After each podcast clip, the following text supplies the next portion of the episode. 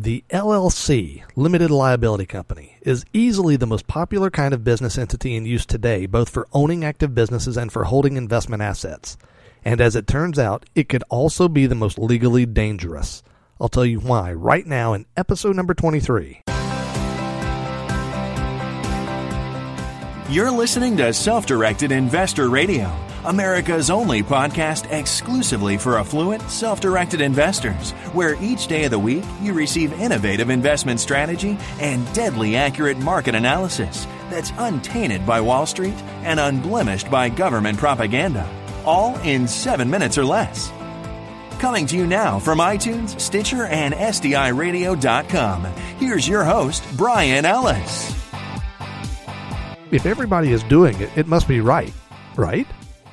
As self directed investors, it's not uncommon that you and I may need to form business entities like a corporation, LLC, or partnership through which to run a new business or segregate your assets or even invest your retirement funds via a checkbook LLC.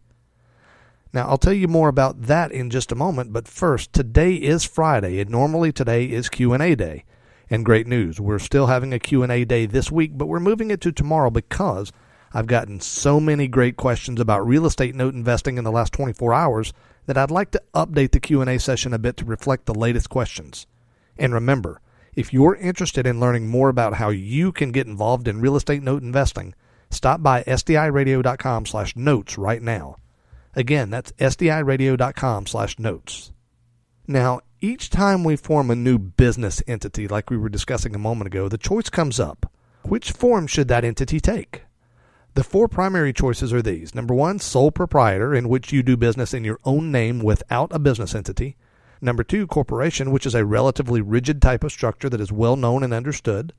Number three, limited partnerships, which is a flexible type of structure with legal history dating back hundreds of years.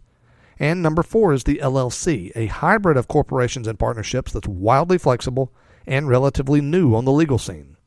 There are several things to consider when making an entity selection, but for our discussion, I'll assume that you're not planning to take this new entity public on the stock market, which would require you, in essence, to use a C corporation and nothing else. So, by far, the easiest choice is a sole proprietorship. This isn't actually a legal entity at all, rather, it's simply you doing business as you. And while it's the simplest choice, it's also the worst choice in nearly every circumstance. That's because as a sole proprietor, you have virtually zero tax advantages, and in the event that your business faces problems with creditors, Every asset you own is at risk. Allow me to state that last part in a way that you'll understand more clearly. If you operate a business either in your own name or simply under a DBA, and if your business faces a losing lawsuit, the counterparty can satisfy the judgment against your business by taking not just the assets of your business, but also the personal assets used and relied on by your family, such as your home, your financial accounts, your vehicles, and anything else you own, Shockingly, even your IRA is up for grabs in many states. Operating as a sole proprietor is a recipe for disaster, and in my humble but entirely correct opinion, it should be avoided in virtually every single situation. Corporations and partnerships are very different types of business entities and have a rather lengthy legal history. Corporations are fairly rigid entities that exist as a totally separate legal person from its owners. A corporation is generally responsible for payment of its own taxes. Contrast that with limited partnerships that are extremely, extremely flexible and can allocate profits, tax benefits, and other variables to its owners in a virtually unlimited fashion. Limited partnerships also offer a very, very powerful form of asset protection, which is known as a charging order, which generally limits creditors of the partnership to receive distributions of profits from the partnership rather than the assets of the partnership itself. And this creates some very powerful and interesting ways for a partnership to discourage creditors from taking legal action to begin with. Now, somewhere between corporations and partnerships is the limited liability company, or LLC for short. This type of entity is a cross between corporations and partnerships and has really taken the United States by storm in the last couple of decades.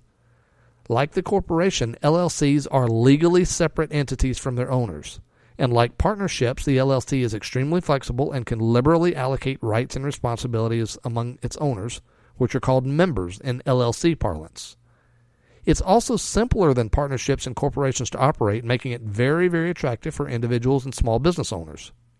The LLC is the most popular type of entity being formed today, and more specifically, one type of LLC, called the single member LLC has boomed in popularity. A single member LLC is just as its name implies. It has one and only one member.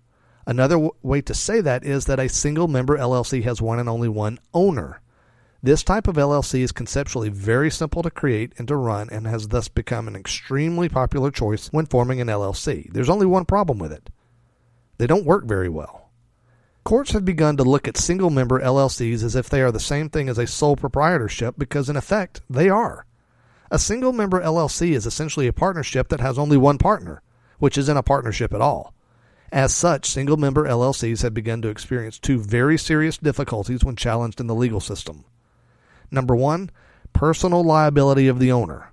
If the single member LLC loses a lawsuit, the assets of the owner, including financial accounts, homes, vehicles, and sometimes IRAs, are up for grabs by the creditor.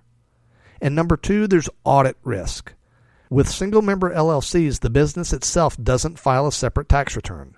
Rather, the income and expenses of the business are placed on the tax return of the owner on Schedule C. This signals to the IRS that you're operating either as a sole proprietorship or as a single member LLC, and either way, your chances of a tax audit go way, way, way up. My advice on this matter is simple. Don't look to single member LLCs as a way to protect your assets or get tax advantages because it simply can't provide those benefits in a reliable way. You should view single member LLCs essentially as a bookkeeping device and little more than that. If you'd like to have a division of an existing company that operates as a wholly owned subsidiary of the mother company, then a single member LLC could be a good choice for that since it could theoretically make it easier to sell off that division as a separate asset. But if you're an individual hoping to achieve real protection for your assets or tax advantages, you simply won't get it by using a single member LLC. Now, multi member LLCs, on the other hand, remain an attractive option. And in the future, we'll talk about some strategies for having multiple owners of your LLC without giving up real control to anyone else. And a quick note thank you so much to those of you who have taken the brief moment it requires to stop by iTunes and give this show a five star rating. I'm so grateful to you. Every single solitary rating we receive makes a huge difference. Seriously, your rating makes a huge difference. So if you've already done that for us, thank you, thank you, thank you. I, I appreciate it so much. And if you haven't, please do so right now if you enjoy self-directed investor radio. Have a great day, my friends. We'll be back tomorrow with a very special notes-focused Q&A session. And remember, invest wisely now, live well forever. See you tomorrow in episode number 24. Thank you for listening to Self Directed Investor Radio with Brian Ellis. Don't miss a single episode. Be sure to subscribe to Self Directed Investor Radio right now on iTunes, on Stitcher, and at SDIRadio.com. Your feedback is always welcomed via email at feedback at SDIRadio.com. This show is for entertainment purposes only and is not intended as legal or professional advice for your situation. Content is the property of the Self Directed Investor Society.